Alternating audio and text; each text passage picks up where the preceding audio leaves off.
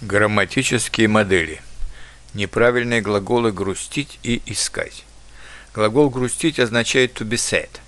Он является частично неправильным глаголом, а именно он имеет изменения в первом лице единственного числа. «Я грущу». Но далее он выступает как правильный глагол. Ты грустишь, он, она грустит, мы грустим – вы грустите, они грустят. Более сложные изменения происходят при спряжении глагола «искать», который означает look for, search. Я ищу, ты ищешь, он, она ищет, мы ищем, вы ищете, они ищут. А теперь почитайте и послушайте несколько примеров с этими глаголами. Почему ты грустишь? Что она здесь ищет? Я ищу свою книгу. Он грустит об ушедшем лете. Они ищут тебя.